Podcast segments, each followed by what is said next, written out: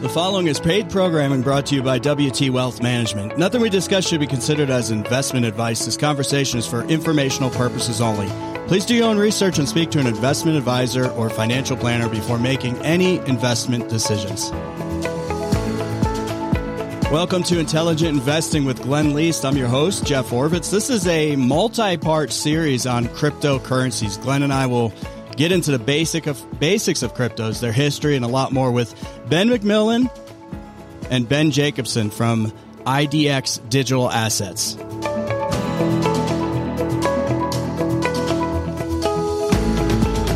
And Glenn Leest is a senior investment advisor with WT Wealth Management, and uh, Remember, Glenn, we've got the you've got the podcast growing numbers, and yep. people can uh, subscribe to that simply looking it up. It's, it's all over the place. Now. Intelligent Investment, Glenn Leest, on any of your favorite podcast series. And uh, so, good morning, Jeff. T- today, I've got some special guests in the studio with us. Uh, the uh, one of the managing directors, uh, Ben Jacobson, and Ben McMillan, who's the chief investment officer for IDX, and uh, was kind of an interesting story how we got connected all these uh, about a, about a year and a half ago. Um, I was actually searching to find a a solution for my clients as we got more and more of the questions of what is Bitcoin, how does this work, and uh, we actually started a, a strategic relationship where um, they are one of the largest uh, digital asset uh, funds out there that's available based out of Scottsdale, Arizona. So they are in studio with us today. So I'm excited to explore um, and, and do this a Bitcoin 101 and kind of some basics of how it works. So we've got the resident experts in the in the studio with us. Well, yeah, and we'll start off with uh, Ben Jacobson, and we'll try not to get confusing here since you're both Ben Jacobson and Ben McMillan. Uh, but we'll start with you, uh, Ben. Give us kind of the background. Tell us the story of of the group. Yeah, absolutely. I just got confused. Nah, no worries. no worries here. Uh, unfortunately, this is smart Ben. I'm handsome Ben, but nobody can see that, unfortunately. So, but once again, uh, Glenn, Jeff, thanks for, thanks for having us here. You know, really the story with IDX is an interesting one in the sense that we really got started more as a institutional, institutional research firm. And what I mean by that specifically is, think large investment groups, family offices, which is, you know, financial advisors for the ultra high net worth. Think international banks, think insurance companies looking for specific exposures that weren't easy for them to find. IDX was a group that would build those customized exposures for them. Now, it just so happened to be that, you know, all the founders of IDX, we were all very much participating in the digital asset space, you know, 2011, 2012, 2013, 2014. And with a lot of what we do, optimizing for risk, managing downside risk was a lot of what we were doing for these institutions. So when it came to digital assets like Bitcoin, like Ethereum, it was very easy for us to essentially take what we were doing with traditional asset classes and bring them over to cryptocurrencies. And it's been a very, very fast growing space all of a sudden here, you know, we fast forward a few years and this is one of our major business lines at the business. So, um, it's been a super fun ride. We're kind of in that unique sense where we have that real world asset management, Wall Street type of experience. But at the same time, we're uniquely positioned in the sense that we've got the engineering background, the programming background, and we've been in this space, uh, very early. So it was a very easy transition for us to, to work our way into digital assets here. Uh, ben McMillan, um, how, I think a lot of people get confused as far as what cryptos are and what. Can you give us the basics as far as um, as far as what Bitcoin is? Yeah, so it's interesting. You know, when Bitcoin kind of came onto the scene, it's been a lot of people don't even necessarily realize it's been around for more than ten years at this point. So you know, the, the first kind of Bitcoins came out, uh, you know, right after the financial crisis, and, you know, a lot of people back then, up until fairly recently, it was really just seen as a currency, a digital currency, very speculative in nature. Um, and, and that was kind of it. Um, you know, fast forward and, you know, underlying Bitcoin is, you know, a, technology, blockchain technology, of which the crux is, we don't have to get into the nuts and bolts, but the, tr- the crux is it's really decentralized in many ways, just a decentralized database. And so there was a lot more that this type of technology could do. So what we've seen in the last couple of years now is blockchain technology starting to power, you know, real world applications. And so I mention that because people are thinking about less as just purely a speculative, you know, currency that quote unquote doesn't do anything. And now they're thinking about it more as, you know, technology that can power, you know, real world applications. Did you want to add to that? Yeah, uh, yeah, absolutely. And I think the the blockchain is kind of at the crux of all these different digital assets here, and I think it's worth taking a quick second to to try to understand a little bit. So, if you look up the blockchain, essentially you're going to get an answer that says something along the lines of this is a digital ledger, right? This is a way of accounting that is all kept on, you know, uh, in a, in a digital fashion. And, you know, that can make some sense to people, but I have an analogy that I think really can help you know, kind of tie into why this even matters and why this is important. So hopefully, sir, this uh, analogy is compared to, to golf. Hopefully there's some golf fans out there, but as long as you understand the game, you should, you should understand this here. And really what it is, is imagine, let's say Glenn and I go out and, and play golf, right? And it's just the two of us. It is very easy for me when Glenn is not looking, maybe he's sizing up his approach shot. If I have a bad lie, I can easily fix it without him seeing. Then my scorecard at the end of the day, well, I cheated. I didn't necessarily take that penalty stroke there. Glenn never knew the wiser. Or maybe even Glenn's in on it. It's just the two of us. Maybe I hit a shot that's, you know, from 150 yards. I get it two feet from the pin. Glenn says, Ben, that's close enough. You can have that putt. I didn't actually make that putt, but on the scorecard, it shows that. So all of a sudden you have this game where one person, two people think the numbers can be fudged. But what if instead Glenn and I were playing and we were at a tournament? And there were hundreds of people all around the hole watching every single move that we make. There's cameras all over the place. There's thousands more on TV watching.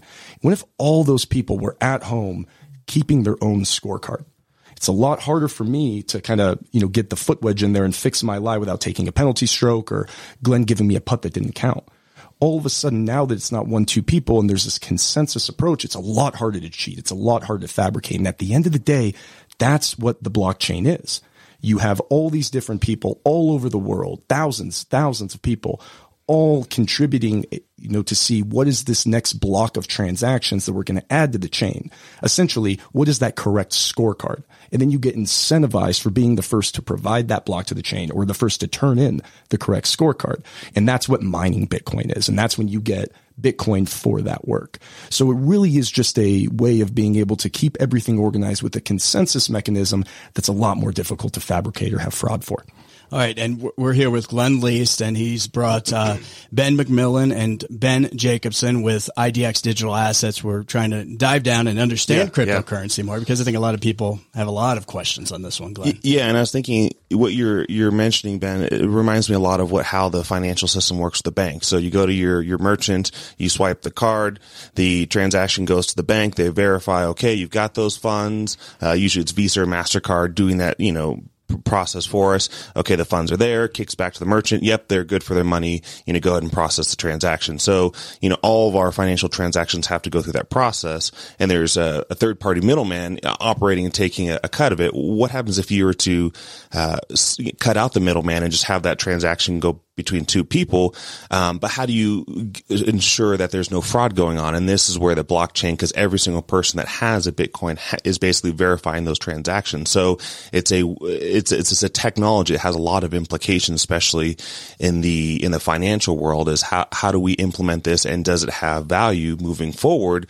And, and that's where we're having this whole conversation. So I think when people look at the the blockchain technology, a lot of times their head kind of spins. It goes, "What exactly is this? How is this? How is this? You know."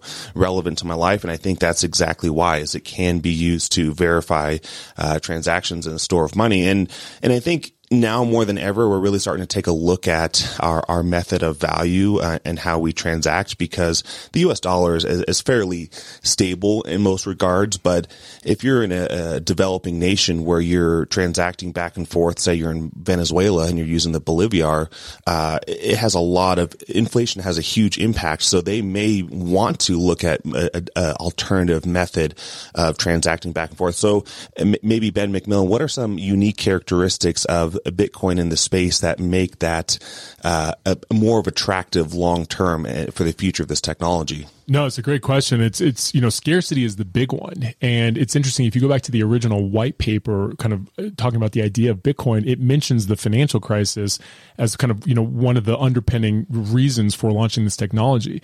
And I think you fast forward. It's interesting you mentioned Venezuela too. They were some of the early adopters. I mean, there was Bitcoin ATMs in Venezuela in 2012 for that exact reason because they had no faith in their fiat currency. Okay. Um, and you know, it's it's not surprising. It's you know because of the scarcity of, of Bitcoin and the fact that it's decentralized, there's a high trust factor that there's only ever going to be a finite amount. And so, unlike you know something like the U.S. dollar, where you know the government can unilaterally decide to print eight trillion dollars during the pandemic, eight yeah. trillion dollars during the pandemic, you know, all of a sudden we're seeing skyrocketing inflation, and that's hitting people in the pocketbook. So that's it's renewed. I mean, you hit the nail on the head. It's kind of you know renewed a lot of investor interest in Bitcoin as a store of value. Um, now, that's not to say you know it isn't volatile because it is, but it does have the scarcity characteristic that a lot of people have likened to things like gold um, or real estate. That you know, again, that just doesn't exist in fiat currencies. So I was, I was looking online. 20, 21 million Bitcoin is the total amount available, and there will never be any more than that in the future. Whereas like I was saying, the US dollar, they can just turn on the printing press or turn on the computer and just print a whole bunch more. So the scarcity is one factor.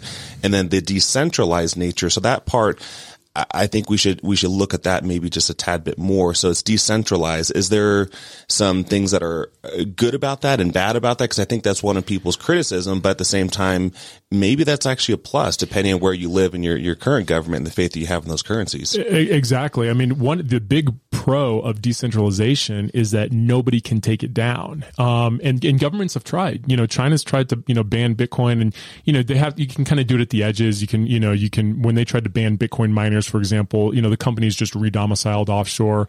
But, you know, some of the, we, we, we would just laugh years ago when people say, oh, Bitcoin, you know, the government's going to, going to ban it. You know, they can't, they can't ban it. As long as you have, you know, uh, an internet connection, Bitcoin is going to persist. And as long as it provides utility, like you said, I mean, uh, you know, uh, you offered a perfect example of kind of wire transfers is a, is a great example of the real world utility of Bitcoin. Payment settlement. You're starting to see big companies look at if you can have a, a decentralized way to verify transactions, you know, that can that can cut out a lot of the kind of the middleman layer. Um, so that's the good thing about decentralization. You know, the bad thing is that it can be a little bit slower from a technology standpoint. You know, centralized technologies generally can pivot a little bit more quickly. Um, but you know, again, if if if uh, you know, if you're willing to kind of you know learn, uh, live with a, a little bit you know slower learning curve, you know, the decentralization really is is a big plus. You're listening to Intelligent Investing with Glenn Leest. Give Glenn a call right now for a free, no obligation consultation. It's 928 225 2474. That's 928 225 2474. Back with more in just a minute.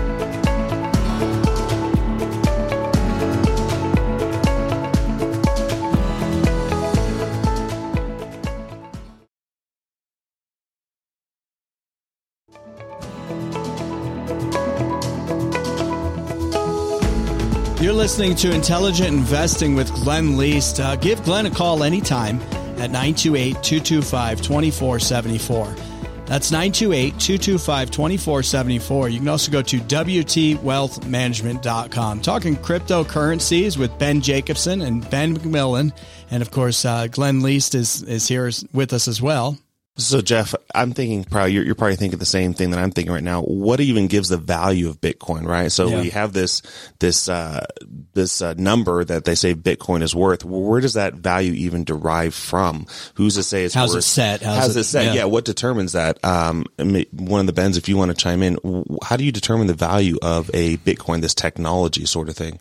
Yeah, I mean, I think that's one of the big reasons it's been so volatile is because the market has been, you know, trying to get an idea of, of you know, what the what the value is, what the quote unquote fair value is. Um, it's it's interesting, you know, different people look at it different ways. Um, you know, a lot of traditional Wall Street folks will say, well, you know, we we value companies using the discounted cash flow method.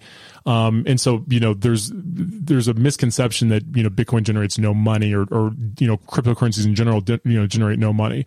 Um, a lot of them do generate revenues. You know, there's there's a, a, there's a decentralized version. You know, a lot of people know Coinbase as the centralized exchange for cryptocurrencies. Well, there's a decentralized version of that, which is not owned by anybody, or rather, it's owned by the people that hold that token. Very much, uh, in the, you know, in the same way of a cooperative bank or something like that. It, it provides the same function of, as Coinbase, and it earns a lot of money money. And so people are often surprised when they realize that this this, you know, program is entirely self-executing code on a blockchain technology providing the same real-world value as a centralized company in which you can own stock.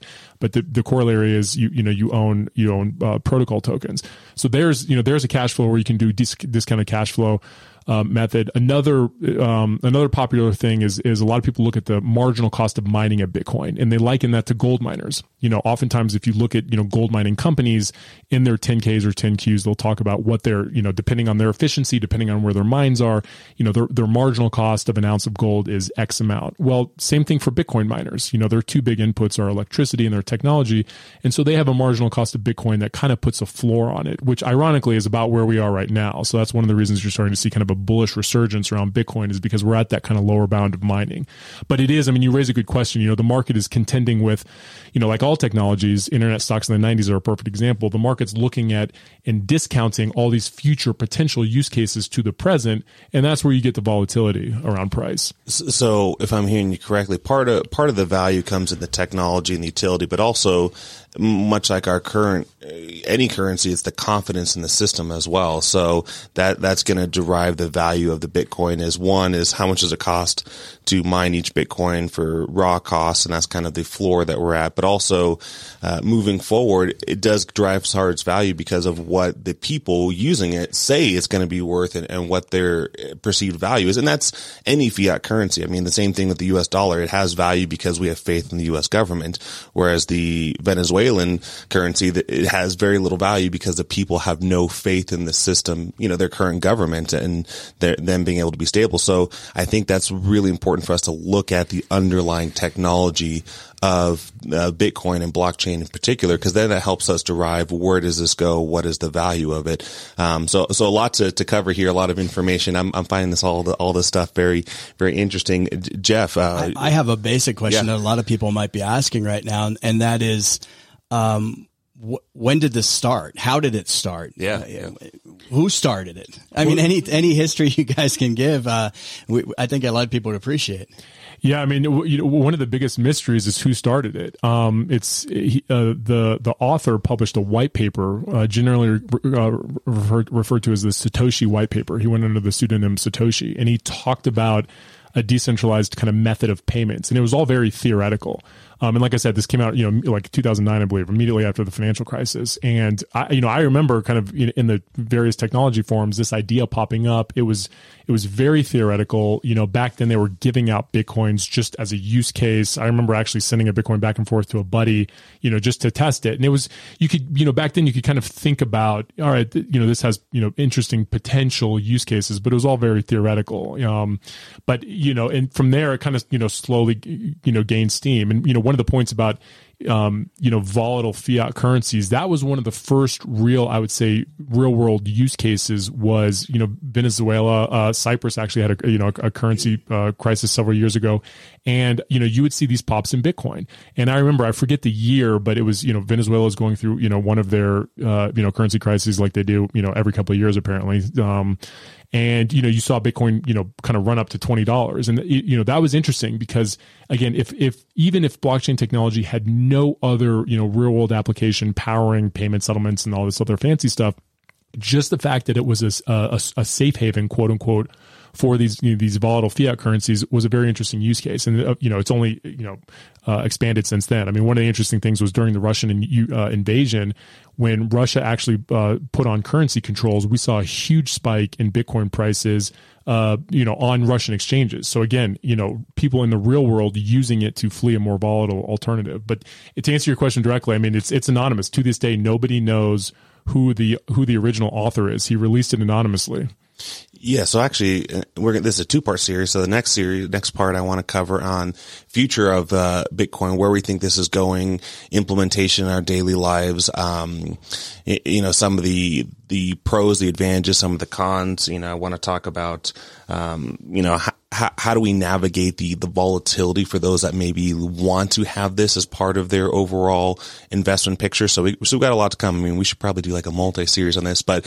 It, I'll, we'll I'll, do that yeah. because we're just about out of time for this. So let's yeah. pick it up next week. Yeah. And I think we got the basics on all of it, Glenn. And, yeah. Uh, very basics, but we need to get into it deeper. So uh, we'll be back next week with all this and then break down uh, where you see all this going, where the technology is going into the future. So a lot here.